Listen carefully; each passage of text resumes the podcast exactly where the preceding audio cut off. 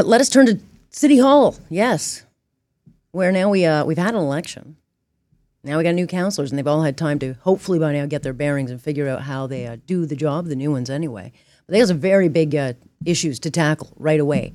The big one certainly would be how are we getting out of this financial hole that we are not allowed to have? We've got an $865 million budget shortfall, and the financial update delivered by the Trudeau government uh, it does not seem to signal that the feds have Toronto's back, as Mayor Tory had been told. Let's talk to Ben Spurr, Toronto Star City Hall reporter covering all things City Hall. Good to have you.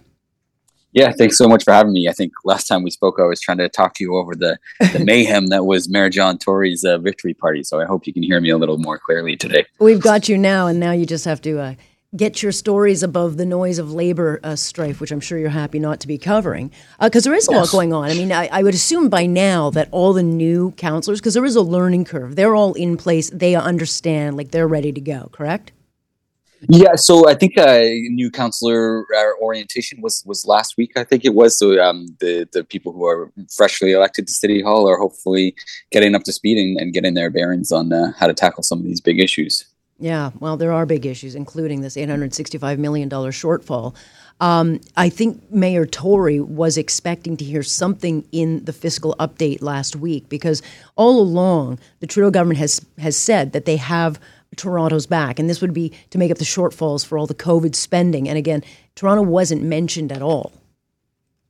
Yeah, and, and the mayor is starting to I, I don't know if it's fair to say he's, he's quite sounding the alarm yet but he, he has said over the past couple months we knew that this uh, financial crunch is coming um, and he has kind of said that we're, talks are still going on between the city and, and the province and the federal government and he said uh, he's very optimistic about that at his first uh, press conference at city hall after the election he said you know i understand that people want uh, some news, some good news on that soon. But he said, kind of just be patient. However, um, we did the, get this release last week from from the mayor's office saying you know, flagging some concern that there was no uh, uh, promise of uh, funding for the city in the federal government's economic statement, and and that uh, is a bit of a problem. So he does seem to be getting, you know, just starting to sort of raise some red flags here about um, this the the federal government needing to kind of come to the rescue for the city here. Yeah, and the other issue is that the the, the province will have a financial update on um, November fourteenth, and so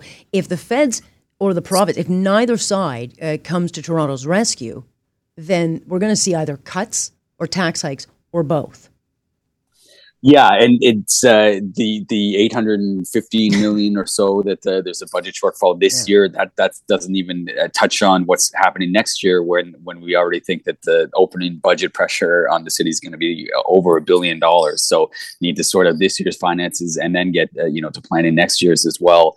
Um, and you you know you're you're correct that normally you know either the city would have to raise taxes or make some cuts, but it's pretty difficult to see how it's going to make up such such yeah. big numbers here without some kind of federal or, or provincial help. You know, usually the the there's an opening budget pressure on the city of a, of a couple of hundred million dollars. There's lots of kind of hand running over how to close that gap, and and the, the you know council goes through that process and and generally gets gets there okay. But these numbers are you know because the, fueled by the pandemic and the extra costs and the losses that the city has suffered from things like declining transit revenue, um, it, it's pretty difficult to see how it kind of fills that gap without getting some assistance from the higher levels of government. Yeah, I mean the TTC still falling short. It's a massive, massive expense for the city. But then you factor in land transfer taxes. When you cool the market of housing, which has been driving the economy essentially, you're not making as much money. So the city of Toronto is making hundreds of millions of dollars left. Maybe he go, could go to Trudeau and say, "Well, hey, look, inflation is crushing." Um, you know, the trough for us to fill. I, I don't know if that would fly, but the, you know, there are things that we generally count on in the city of Toronto to bring in money, and they just aren't right now.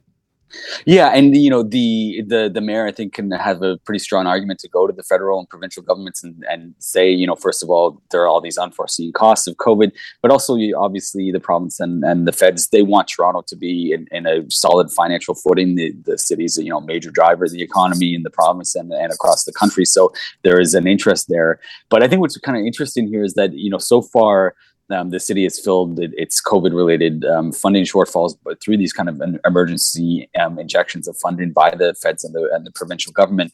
But it's the city is now dealing with kind of long-term structural problems, yeah. right? Um, the the transit revenues one, we don't really expect TTC ridership to come back to what it was before the pandemic anytime soon. So that's you know um, potentially hundreds of millions of dollars lost just right there you know if the housing market cools that that's another issue that that'll uh, reduce the amount of funding coming to the city and the mayor has been sounding the alarm over the province's new housing plans that would uh, cut the amount of uh, development charges that are mm. coming to the city so these are like long-term structural things that um, maybe it doesn't make sense to kind of fill every year with, with just the bailout from the provincial and federal governments. It, it does seem like there is an argument for kind of restructuring of, of the city finances of, of where it gets revenue for instance um, what kind of taxes it relies on uh, because this kind of every year going to the to the other levels of government cap in hand and, and hoping for help um, you know I, I, don't know how sustainable that is. Yeah look uh, we have put these issues off for a while. I think everyone kind of went into a lull during the summer and then it was all about the campaign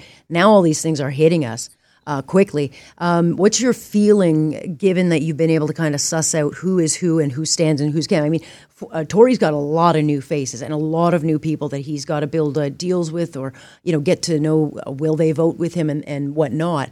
Um, uh, do you think he's going to be able to get stuff passed, or do you see new members of council that could be? Um, I don't want to say obstructionist, but could could kind of put a fly in his ointment. Well, you know, he does have these new strong mayor powers, right? Oh, that's true. The, the, yeah, they love their powers.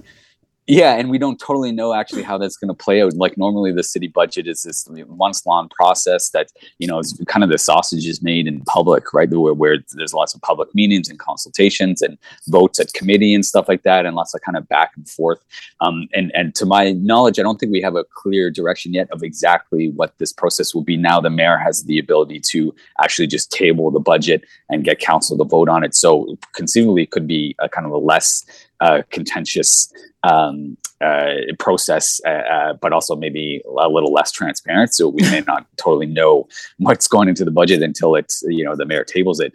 Um, so yeah, I think it's going to. We'll be watching, of course, to see how that plays out, um, and it could be a, a kind of much different um, situation. And I think it'll be interesting to see whether or not this new crop of councillors. There are some, you know, more progressive councillors who have um, vowed to do things like look at reallocating uh, large portions of the police budget to, to other areas of the city. Um, it'd be interesting to see whether you know just having been elected a couple of weeks ago, whether or not those councillors kind of you know really uh, drive hard at the mayor and try to force some of those issues, or if you know this will be a kind of post-election budget where um, you know everyone kind of plays nice for the for the first round and kind of uh, you know keeps their powder dry for the for the next uh, budget fight down the road.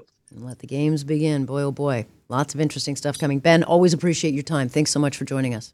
Yeah, and thank you for having me. That is Ben Spurr. You can read him in the Toronto Star. He's the City Hall reporter, so he has a good pulse on what is happening in the city of uh, Toronto one of the pieces he writes about today is the fact that police are arresting many, many more uh, people with mental health illnesses, and, and they just can't, not only can't keep up, but it's not really their jurisdiction, and they don't have anywhere to go and put these people. And so that is another big issue homelessness and um, mental health illness. The city's got to deal with it. Got to deal with it.